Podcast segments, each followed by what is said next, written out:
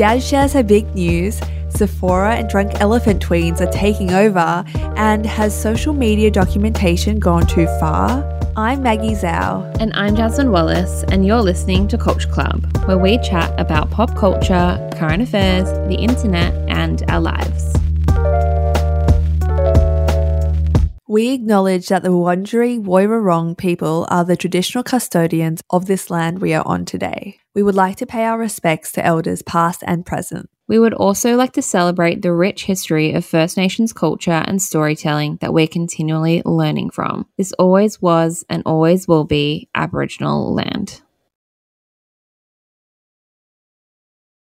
This is the first episode of Culture Club for 2024, new year same podcast, same host. Welcome back. So excited to be back behind the mic with you. God, earlier than I thought, which is great. Yeah, we're so happy that we got um, to sneak a good holiday in, but also be back, be back to you know all our favorite habits in January. Um, so it's nice to be back. Nice for both of us to be back in the same country in the same city because mm-hmm. Jas, you've been Miss Jet Setter the last little while. Yeah, I spoke about it briefly before I left, but I spent a month in um, a week in Paris, two weeks in Scotland, or two and a half weeks, and then a couple of days in England at the very end. And at the very, like, literally last minute of the trip, my boyfriend actually proposed to me. yes, you heard that right. We have a bride to be on this. Congratulations again for the millionth time, Jas. How ah, I can see the wedding ring in the, our recordings. oh my god, I still am freaking out on your behalf. This is the most incredible news. I know our listeners are equally freaking out yeah, it was. I mean, it wasn't a huge surprise because we have been together for eight years in March and it felt like the right time and everything. I may have been sending a few little inspo pics over the last like year or so. So we were in our hometown of Stroud, England, which is like in the Cotswolds. Um, in Gloucestershire, if anyone knows it. And kind of, I don't know if I've ever told our like backstory on the podcast before. No, I don't think but so. a quick synopsis for people who are like, wait, you're Australian, but you're from the hometown in England. My little sister and I were born in the UK in that town. When I was like two, my mum needed some child minding and she actually hired this woman named Fleur who had two boys of her own. One of them is my now fiance. Oh. So we've known each other since we were tiny. But then when I was four, we moved to Australia. He stayed in England and we grew up, you know, went to school in different countries and whatever. We knew of each other. Him and his family actually came over in 2003. So he was like 11 and I was seven or something. And then when I was 18, went to London, was feeling a bit homesick over Easter long weekend. So I called his mum and was like, can I come see you? Like out in the, in the Cotswolds. He was still living at home at that point. He was like 21. And so then we met as adults. Didn't think much of it. Um, but we, like we had different partners and everything. Um, but that's when we like met properly. Then I moved to Melbourne. I'd been here for like a year. And then he messaged me and was like, I'm moving to Melbourne. We should totally catch up. And I was like, oh my God, yes, I'll take you to this party. Um, you can meet some people. And then that night we ended up just like dancing all night. And oh. that was eight years ago. And now I have a freaking diamond on my finger so it was very special and very emotional to have it happen in our hometown because it's like such a picturesque little village, English village with like cottages and stuff. And it was like up on this hill um, on a beautiful, like winter sunny day. And it was just, like he was so casual that morning that I was like trying to um, talk myself down. I was like, I was like, oh, this would be so perfect. It was the only day without like family commitments because we were mm. actually there for his grandma's 100th birthday. And I was like, you know, like this would be perfect, but don't get your hopes up because there's a lot going on. We're leaving on Thursday. He might not have the ring and da da da. So then when it actually happened, I was like, oh my gosh. And then we had like a champagne lunch and celebrated with his family um, which was really, really special because now we've gotten to come home and celebrate with my side of the family. So it was very us and very perfect, and we're very yeah! happy. And he did very well with the ring. Like I can't, I actually can't stop staring at it. Oh, it's almost obnoxious how much I'm looking at. oh no, it's perfect, and it's just so you. And that story just sent more shivers, fresh shivers down my spine. I'm like, when is the movie? When is the movie coming out? When when is it? When's when? Where's the Sally Rooney book? But like, not depressing. yeah, not depressing. I mean, there was a period where it was depressing in COVID, long distance life. so true. Um, but I also want to talk about your reaction, you and the girls. so this is so funny. I I messaged you probably like a day or two after it happened, and I put you in a group chat with two other girlfriends, Lizzie Yeah. and Grace, and you guys know you know each other like you're friends, and we're all in the same book club, and like every birthday, like we always have dinner together with a few other girls. Um, and I was like, I know it's going to be so sus, like randomly putting them all in a group chat, asking if they want to catch up for coffee the weekend that I'm Mhm. home.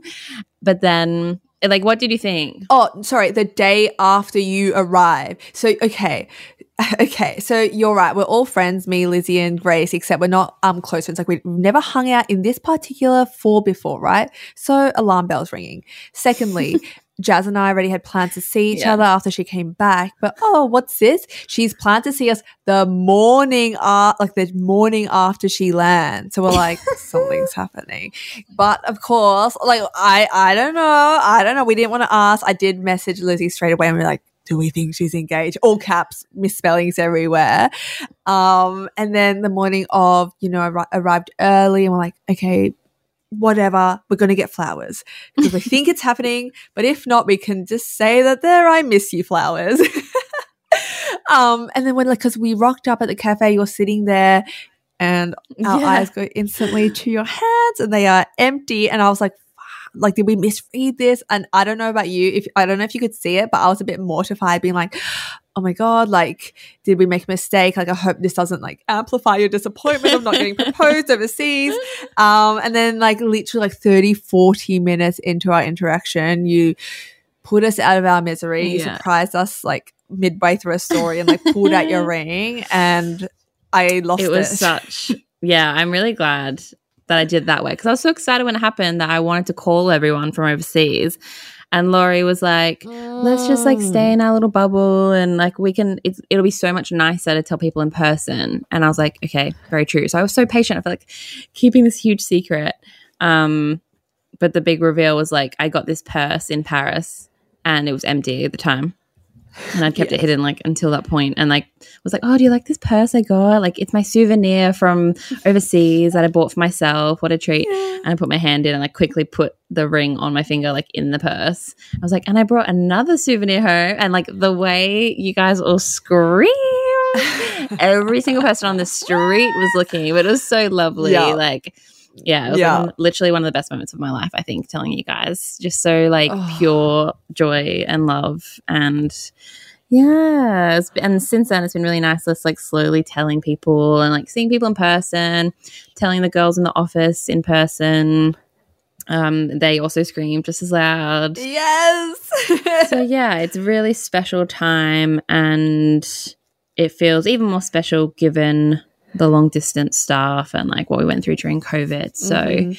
yeah, very grateful to have so many people in our life who are so happy for us and care so much because it is like a very personal thing. Like, I don't expect people to care about this. You know what I mean? Like, it's something between us, but it's really special to have so much love around us, definitely in the love bubble. So, yay, lots of celebrations to come. Oh my god! Look at you, fiance. that still feels so weird to say and to be. And like literally every day I say to Uh-huh. Laurie, I'm like, wait, we're getting married. Or like, we're fiancés. I'm like, this is so weird. It feels really grown up. I'm 27, I'm going to be 28 Oh this year. So it's not like I'm not a child bride.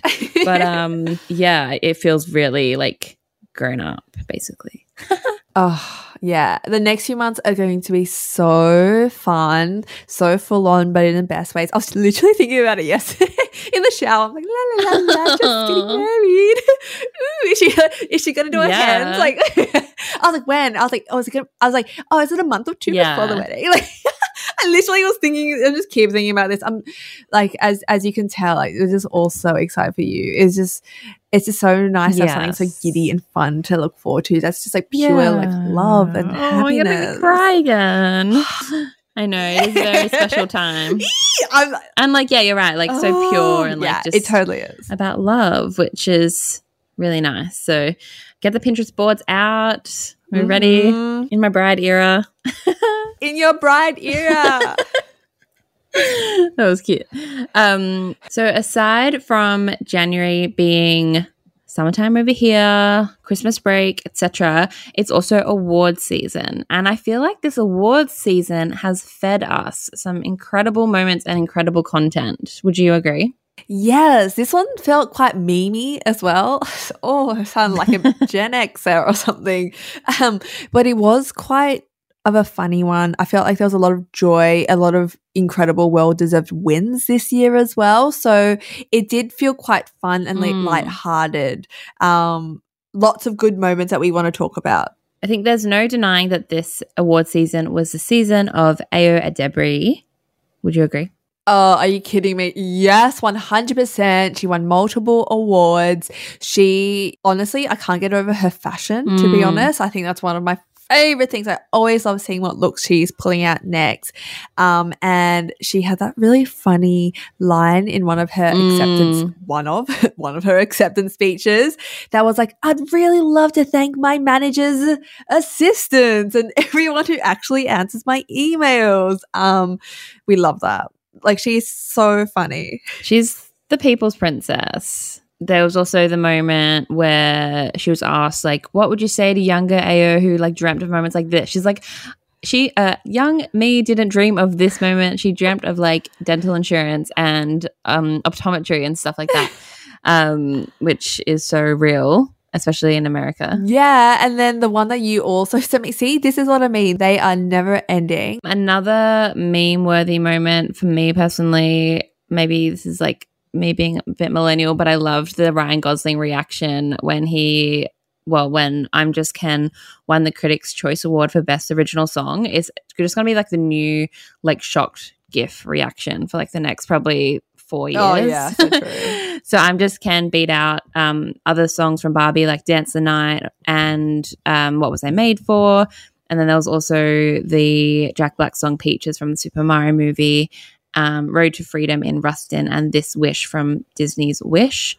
But he seemed very shocked that he won. I mean, it's a great song, very catchy. Mm. Oh yeah, a cultural moment for sure. Um, speaking of Ryan Gosling, his PR team, but not even his PR team. I just want to say his goodwill, him as a good person, has been working overtime. I don't know if, if you saw this video, um, but at the Santa Barbara International Film Festival, Steve Carell had a speech and it kind of like centered on Ryan Gosling and a story of his. So had have you heard did you see this? No, I totally missed this. Okay, it's like the most heartwarming thing. We'll play it now. It was the end of a shooting week, and we were standing outside our trailers, and uh, we're getting ready to leave for the weekend and talking about what our weekend plans would be.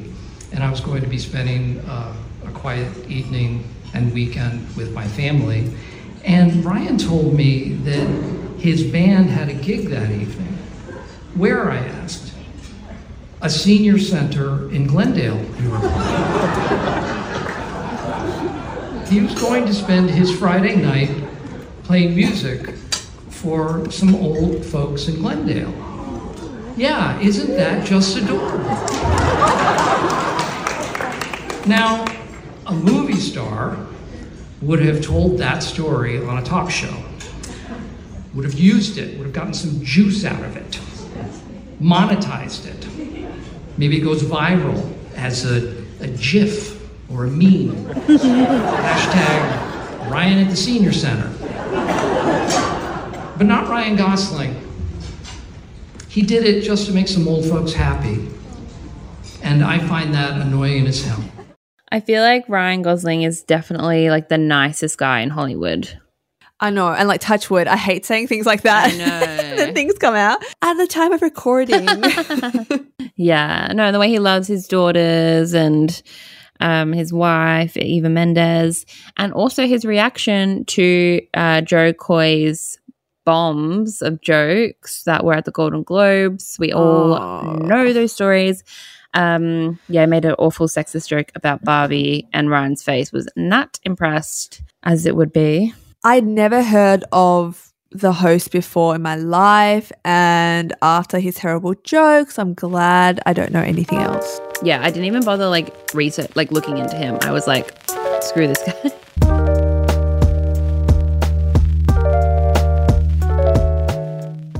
There's a new contender for the song of the summer, and that is Ariana's Yes and.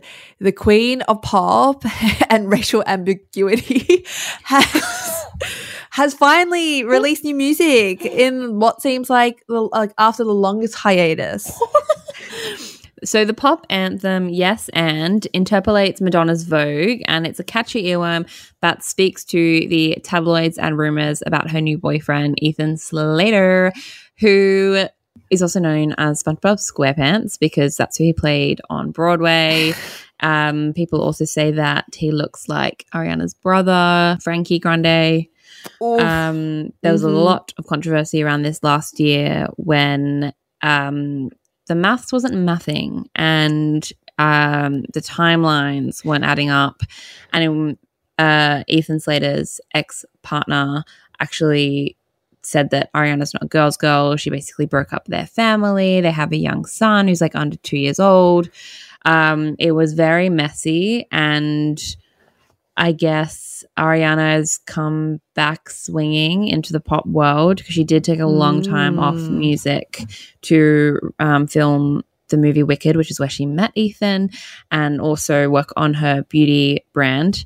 Um, what do you think of the song? I have listened to it a few times now. First listen, I was like, eh, but every listen since, I'm like, Yeah. yeah, like what a jam! Like I'm like in the car driving yesterday, and it came on, and it was super fun to to listen to. I also watched the music video yesterday, which was like very interesting. I think it very much ties into the themes of like her trying to push back against critics and the general public and social media. It's like quite on the nose with that.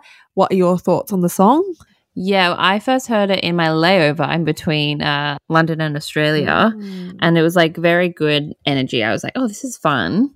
Um, definitely big Vogue energy. But since then, I've actually I actually found it quite like like it's such an earworm. Like I listened to it just before you came on to get the lyrics and stuff, and re- like re-listen, Yeah. and it's stuck in my head, and it's actually quite annoying.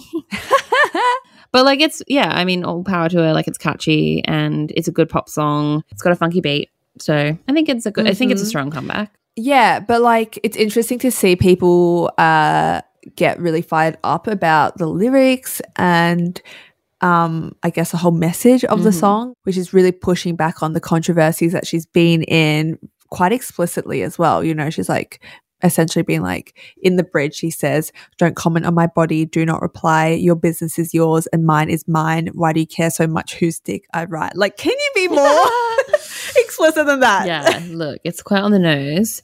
I think this stance is very interesting. Objectively looking at it from like a celebrity analysis lens, Ariana has always made her love life available to us as consumers and Mhm. listeners and fans.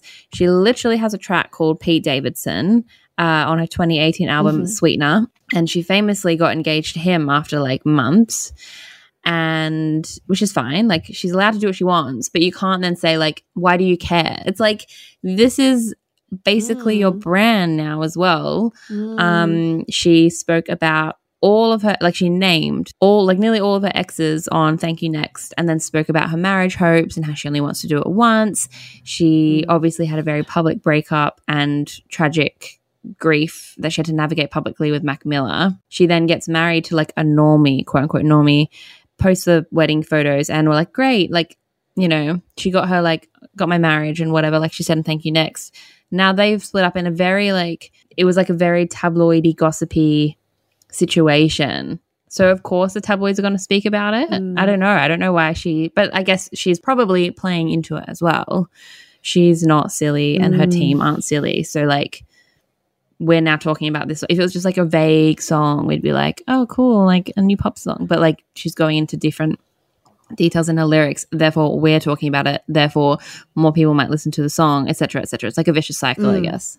Oh, completely. It's almost like a diss track to Mm. us, like as the, her audience. And you are right; it is fueling this same conversation. I don't think it shuts down like any talk of her. You're right; it does. It's doing the opposite. We are now even more so like diving into her lyrics and what she said in the past. Yeah. This was also discussed in an Instagram post for The Swaddle, which is an Indian publication titled Is Homewrecking a Feminist Issue? And it reads The controversy surrounding Ariana Grande's relationship with Ethan Slater raises questions about the intersection of personal relationships, public scrutiny, and feminist perspectives.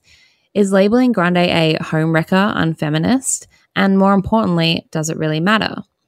Some argue that the term disproportionately targets women and perpetuates outdated gender norms, holding them responsible for relationship issues.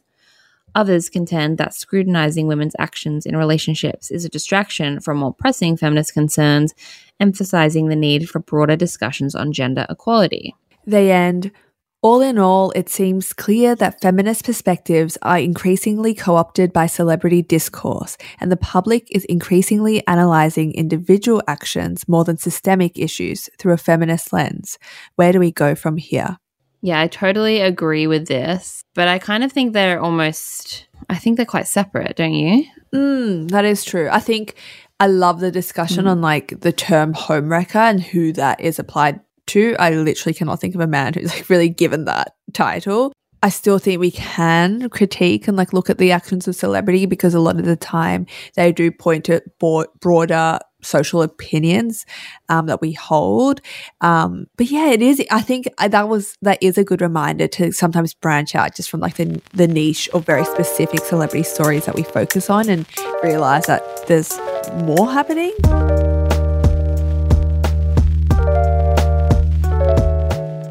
So I was pretty offline during my month away, um, and I came back online, kind of like plugged into like what was happening in online discourse, and this was the biggest story. Like so many TikToks um, and think pieces, etc. So of course, Culture Club is going to talk about it, and that is the drunk elephant and Sephora Gen Alpha story. It almost sounds so funny when you hear it together.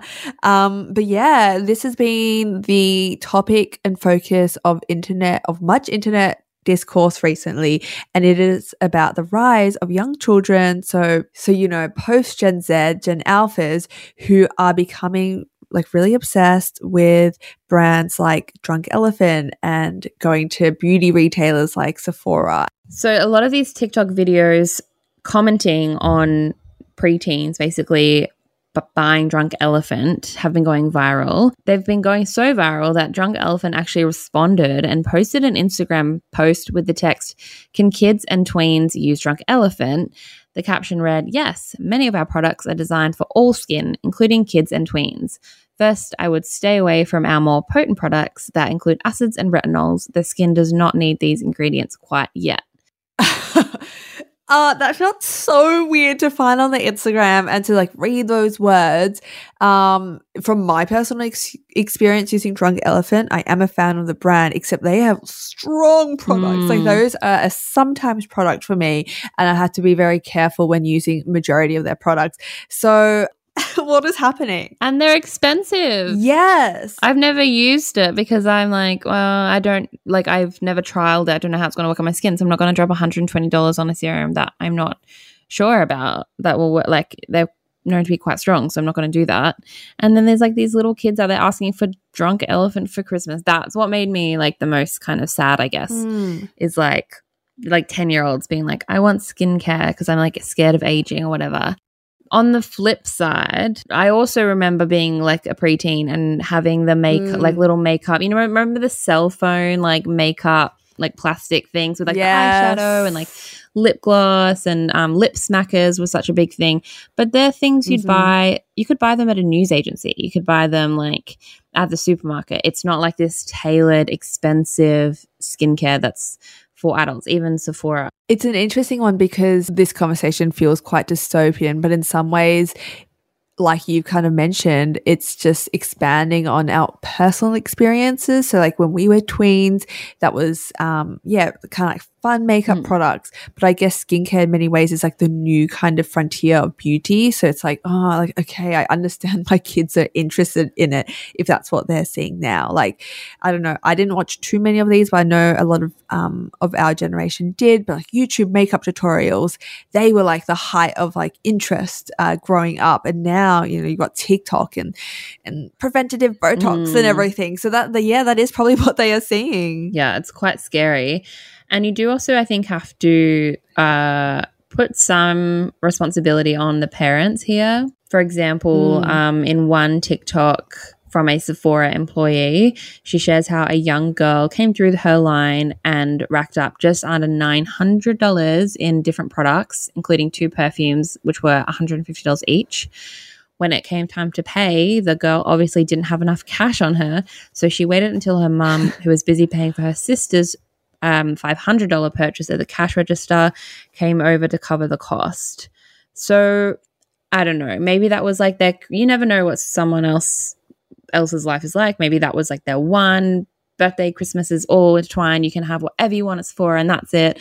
Or maybe that is a regular occurrence. But I think um, I don't like the making fun of the preteen girls Mm. because we, especially in the year of the girl of 2023, we have to try so hard to like not make fun of these kids who are just trying to find themselves in this like capitalist dystopian world. It's not their fault, but like we have to question the like institutions and the brands and um, the people, parents, I guess, who are like enabling it. Mm, completely right. Also, saw this really great first person piece in Allure. It's called Sephora Tweens and Nothing New, and it is written by Shelby Wax. We actually have Shelby to read out some of her piece uh, for us today. So here's Shelby in her own words. While I understand the frustration these adults have faced due to some unruly tweens, barring youths from shopping at Sephora is not only ridiculous, but actually inhibits their ability to play, think creatively, and learn how to take care of themselves. I'm taking this strong stance because I was a Sephora tween myself. One of my favorite activities before showtime was to visit Sephora with my friends. I have distinct memories of walking through those aisles at that age. We are at a moment in our lives where we barely use makeup, our tiny collections at home consisting mainly of CoverGirl mascara and whatever leftovers our mother would let us borrow from their collections. But when we went to Sephora, we entered into a wonderland of play and exploration. Every product we read about in magazines was there for us to try out in real life.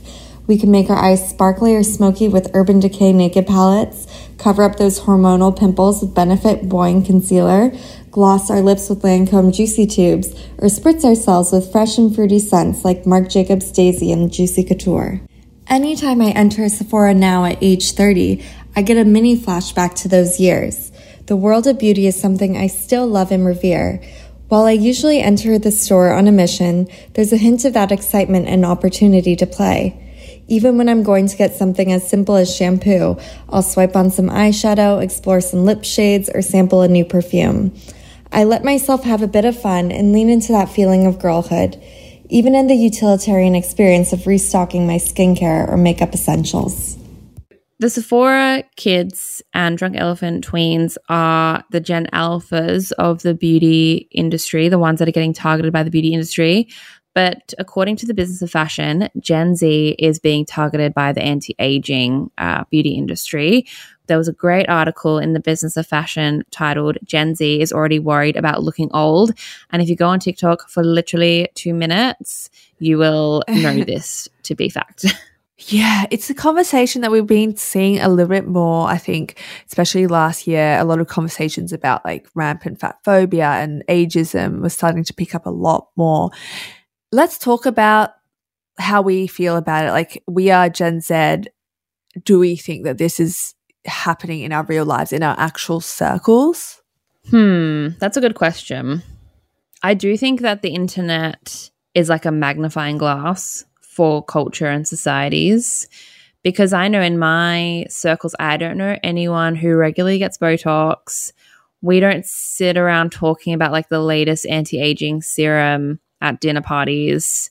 But I know internally, I do think about it. Like, I can see myself on camera now, and like in certain light, I can see like a line I've noticed over like last year, a line forming between my eyebrows or like mm, the under eyes of my circles are like getting a bit more hollow and i'm like is that permanent am i just tired do i need to do something about it so those are the questions that are like i'm Mm. thinking about personally but i don't think that our circles are particularly like as Mm. scared as a- of aging as like tiktok would make it out to be what do you think I think I actually agree. And the thing is, I think youth has always been something to Mm. aspire to pre internet days as well. But of course, these conversations are ramping up online now. And especially like when you see one video, you're served another Yeah. 10, right? So it's like, yeah, I get snippets of that on my own social media feed, but it's nothing like, it's not oversaturated. I do think the more we talk about these things sometimes, not not like I mean, we're dissecting, critiquing it, but like the more we talk about these words and these lines in our faces, the more we are aware of them. Like, I don't know, that's one thing that I hate. Like, oh, I learned a new name Yes. for like a wrinkle I have, and I'm like, oh, cool, that's a thing. Yes. And like, I, before that, I didn't even know it was a thing. That's what I'm Yes. becoming more aware of. Um, I don't know though. Yeah, I guess I am scared of looking at like old, but I think a lot of people have felt that to varying degrees just because, as we know, like if you're thin, if you're white, if you've got clear skin, blah, blah, blah, like th- those things help you Yeah. in life. Like that's just a fact. Yeah, I agree. I'd say that I'm more aware of yeah, like skin, like acne and body size versus Mhm. like wrinkles. But um, I agree with your point of like finding out there's actually like a medical term for different lines in your face. I was like, I think I googled once like smile lines on cheeks or something, and it was like, oh, that's the um, nabioplasty like lines that Yeah. deepen as you age. I was like, oh my god, because I started like noticing like subtle, subtle lines. So yeah, it's really and obviously when you Google that, you're then targeted with like businesses um, wanting to do Botox and stuff. Mm. So it's kind of scary, but would recommend this article. In it, they speak with the influencer Emma Brooks, who says she never really worried about aging until she turned 20. I started freaking out, she said. I look different than I did two years ago. How am I going to look in five years? also it really adds to the thing of like do you remember being in high school and people being like oh yeah this is like the hottest you're gonna look like this Mm. is the best like this is the most beautiful you're gonna look and it's only now i look back i'm like god that's hyper pedophilic Yeah. number one and also majority of the time so untrue like so untrue in so many different ways you don't know who you are as much like your style evolves like you are literally still growing um yeah, it's just like those lies have fed to this like fear for sure. So, this sentiment was also written down in an article for Fashion Journal titled Why is Gen Z So Scared of Aging by Kitty Lloyd.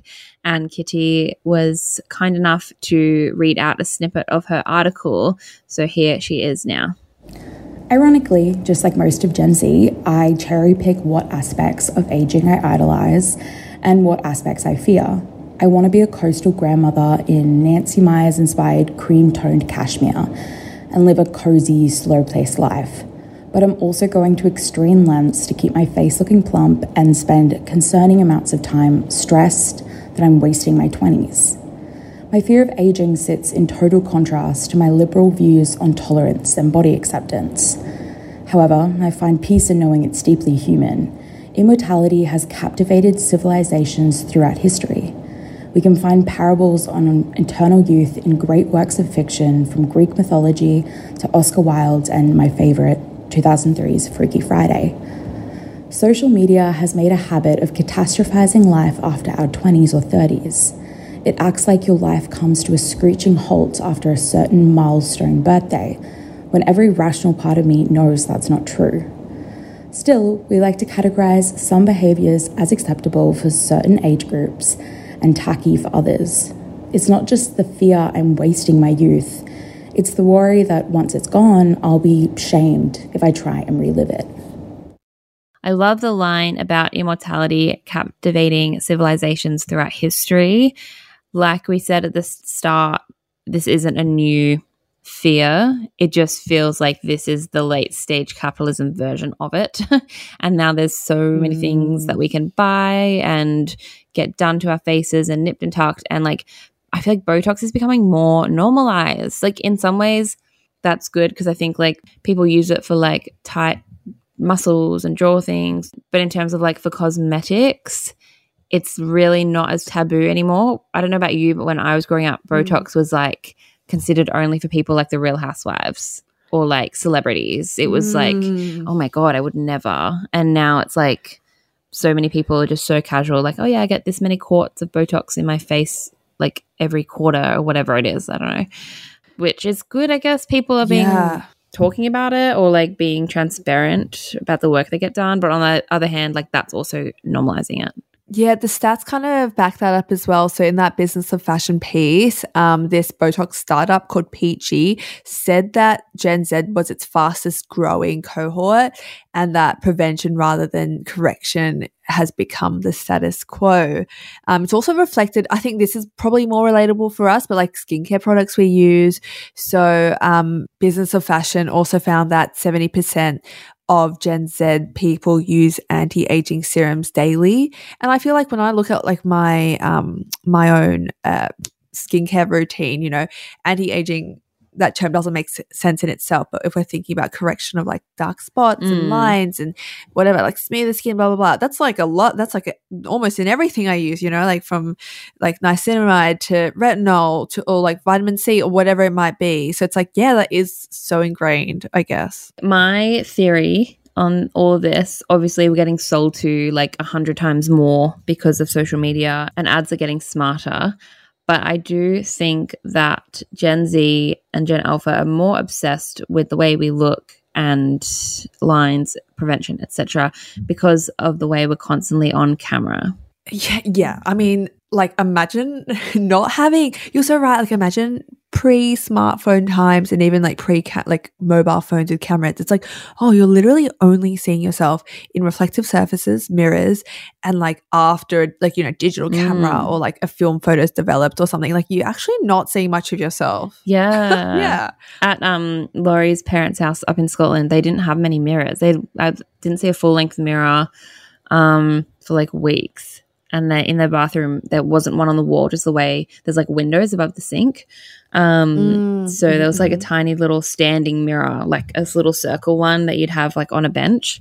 And that was the only way I saw my face for weeks and I didn't wear any makeup and it was like actually so refreshing because yeah, like in the modern world, we are on Zoom calls, we are taking photos with our friends, we're taking selfies, uh, we are taking videos of ourselves, especially with TikTok. And I definitely have spoken to you about this before, right? Like when we film for the mm. podcast in the studio and then we have to go and edit it. I'm like, I'm just not used to seeing myself on video like this. Like it's weird and it makes you pick yourself apart more than when you're just like totally offline. So I think this is definitely contributing to our like insecurities. Yeah. And um so for the last two or so two or more years I haven't had a mirror in my room just because I don't have the space and I don't have a mirror.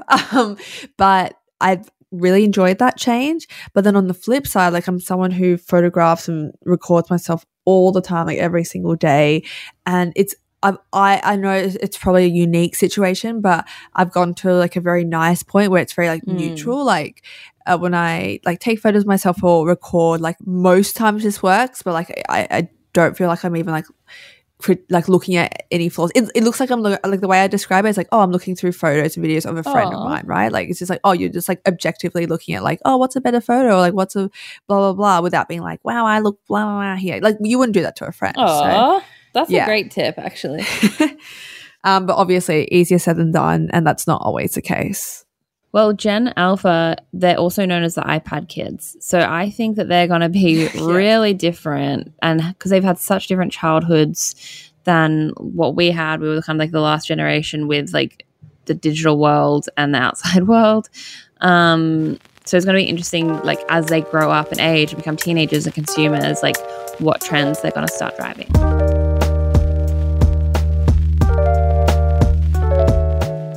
For our first recommendations back, Mags, what have you been loving, watching, reading, or listening to recently? So much, obvi. like all I've been doing is read, watching movies. I swear to God. But the recommendation I have today is actually just something I read yesterday, and it is a newsletter um, by Freya India, and the piece is called "You Don't Need to Document Everything." So, how did you find it, this newsletter? Yeah, it was actually on TikTok. Shit you should care about had like a carousel of like reading recommendations. And this was one of them. I am someone who really wants to get into like Substacks and newsletters and read more um, on that medium. So I was like, I'm always keeping an eye out. And this piece talks about like social media commentary, uh, kind of like how we interact with our phones in the real world, um, about content creation. Like these are all topics that I love to read. So I was definitely drawn in by its title um, and the subhead, which read, Stop selling your life off so cheaply to strangers. Oofed as someone whose job is, mm. you know, that, um, it, I, I, was really intrigued. Um, I want to read out some parts of this piece um, that really resonated or that I found interesting. I think if this generation is on track to regret anything, it will be the time we wasted documenting and editing and filtering and marketing ourselves for social media. Time we will never get back. And anyway, here's the truth. Nobody cares about your life. They really don't. I'm sorry, but they watch your fireworks story for half a second. They hover over your selfie and then swipe to someone else's. They skip through the concert you posted. They look at your life and immediately think about theirs. The people who actually care are the ones you don't need to perform or prove anything to. Strangers don't care about you, and that's a fundamental truth social media platforms depend on us forgetting. We'll definitely link the whole piece in the show notes because it covers a lot. And I think it was really good because like Freya was quite like a scathing writer and mm. she's like mm. very critical and like her annoyance I think reads really strongly through the page. Um, at times I did find it like a bit high and mighty and stuff, but I also know that's a project- projection from myself. And you know, even that part I just read out about like, you know, nobody cares about your life. Like that's not something I agree with, but I just found it like an interesting take and I definitely find morsels of like understanding connection to it. Um, I'm glad we're having these conversations. Yeah.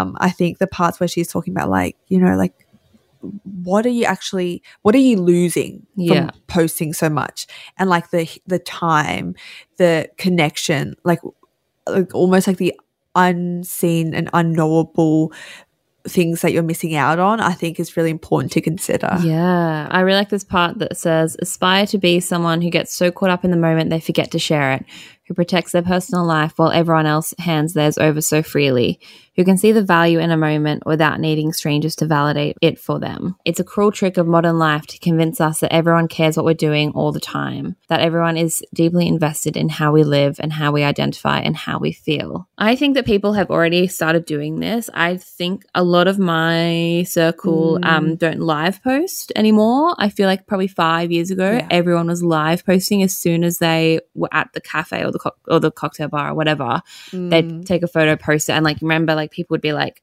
editing it, like tagging people like in the moment. Yeah. And now it's more like take the photo and then like upload when you get home or when you're on the tram or you're not in that moment. Oh my god, yeah.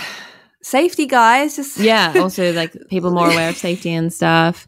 But it's something that I definitely mm. felt as well during the proposal stuff. It was very mm. nice to sit with it for like nearly two weeks and tell people, like I said at the start, tell people in person.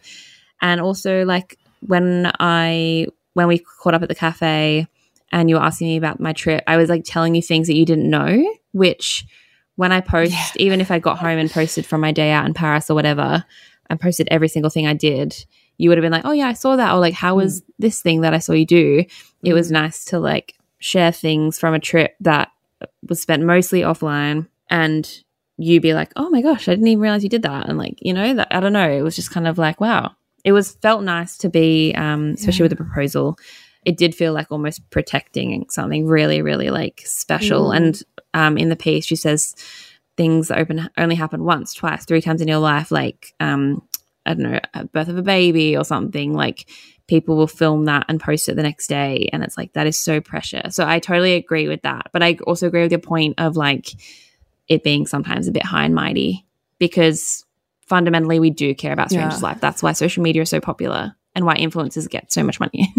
Yeah. And i think there is a balance to be struck. And i think as like a generation that has grown up with this technology so readily available like i actually do think we're actually better at Mm. separating and like being able to like live the best of both worlds. Uh, I don't know. I like I think okay to my China trip, I didn't take much photo. I didn't take that many photos, or I didn't post that much because social media is like banned there. Um, and yeah, I fully, fully, fully enjoyed that. But in the same light, like I went on the trip to India and I did document a lot and I did post a lot. I wouldn't say that that was a less of a trip because I did that. And I think, um, you know, when I think about me taking photos, it it's under a minute. It's a few. se- It's Mhm. usually a few seconds. It's like I can live in both, but that like that's not always applicable. And I think it's good to keep thinking about Mm. like um, the ideas that Freya India brought to the table. Um, but yeah, it's not like a black and white thing like she I think she makes it out to be at times. So much internet talk this episode. Becoming just like an internet cultural analysis podcast. That's like the dream. Yep. I love that. um, anyways, tell me about the recommendation you have for us this week. Before I left for my trip, I was so freaking ambitious with how much I was going to read. I was like, I'm going to this village in Scotland and like there's going to be nothing to do. Of course, it ended up being like a lot of family time, which was why we were there. Um, so it was really special to spend that much time with people and go on long walks and stuff. Um, but there was a period between Christmas and New Year where I would go for a walk in the morning, come home for a shower warm, to warm up, and then just get in comfy clothes and lay on the sofa and read. And I read Poor Things by Alasdair Gray, obviously the movie of the moment as well. I'm yet to see the movie, but I did really love the book, and I'm glad I read the book before seeing it. Um, so I read this in two sittings because I actually couldn't put it down. It was very as similar to the movie, obviously same plot, um, but very much like a feminist retelling of Frankenstein. I love the fact that it was set in Scotland, in Glasgow, and I was in Scotland. Um, so it felt very Oh my like God, love that. thematical. Yeah, like because we'd been in Glasgow like a few days before, um, along all the streets they're talking about and stuff. So that also probably heightened the experience of reading it. I would say so. Maybe why I enjoyed it, but um, the full name of the book is actually Poor Things Episodes from the Early Life of Archibald McCandless, MD, Scottish Public Health Officer. And it was published in 1992 and won the Whitbread Award and the Guardian Fiction Prize in the same year. So even if you haven't heard of it before the movie, um, which I hadn't, I actually got the movie cover. Emma Stone's on the cover. It's very beautiful. I would recommend reading it. Um, I know that you are going to borrow it from me on Sunday. Yes. I do want to disclaim that it obviously is set in Victorian times, and there's um, a section where this like colonial Victorian British man is talking about like people of different races, and it's very um, colonial hierarchical stuff. So just like a warning there. Um, I was like, oh god, this is rough, but um, in terms of the way I really like the the style of writing. It feels like a lot older than it actually is. Only thirty years old. Obviously, they're writing as if they're like in the eighteen hundreds. Um, so it feels like you're reading a classic when it's actually Mm. a modern classic. And it's just nice to get lost in the story and not know what is real and what is fiction. Yeah. Um, which I don't know if the movie is kind of similar. Mm, yes. No, I would say so. Uh, yeah, because I got to watch the movie. I didn't even know it was a book until you told me, to be honest, until you were like, oh, I read it. I was like, what? um, because, yeah, I watched it at the end of last year and I loved it. I loved it a lot. It's like um, very like weird and funny, um, essentially. And it was, yeah, one of the one of my favorite things I've seen in a long time. Wow. Sorry, that's a. I mean, that's a bit of a stretch, but it was something that I really enjoyed watching, um, especially for the costuming. And Emma Stone is amazing Mm. for it. She, of course, won um, Golden Globes for it as for her performance as well. Um, so yeah, I can't wait to read it. Thank you so much again for letting me borrow it. And I can't wait to see it. There are so many good movies at the moment. You can tell it's award Mhm. season. I don't know about you, but on my list, I've got Iron Claw, Poor Things. We're going to see Priscilla on Sunday. I still need to Mhm. see Mean Girls the musical. Um, was it All of Us as Strangers with Yes. Paul Mescal and Andrew Scott? um, Anyone But You, the rom com, like Oh, yeah. so many. And so I'm spending all my time in movies and all my money. Word. Yes, good, as we should. That brings us to the end of the episode. Thank you so much for sticking around and listening to us. Um, we so appreciate it as always. and we can't wait for what 2024 will bring. And thank you for always coming back to us. And we love you. Yay. We love you. Happy 2024. Bye-bye. Bye.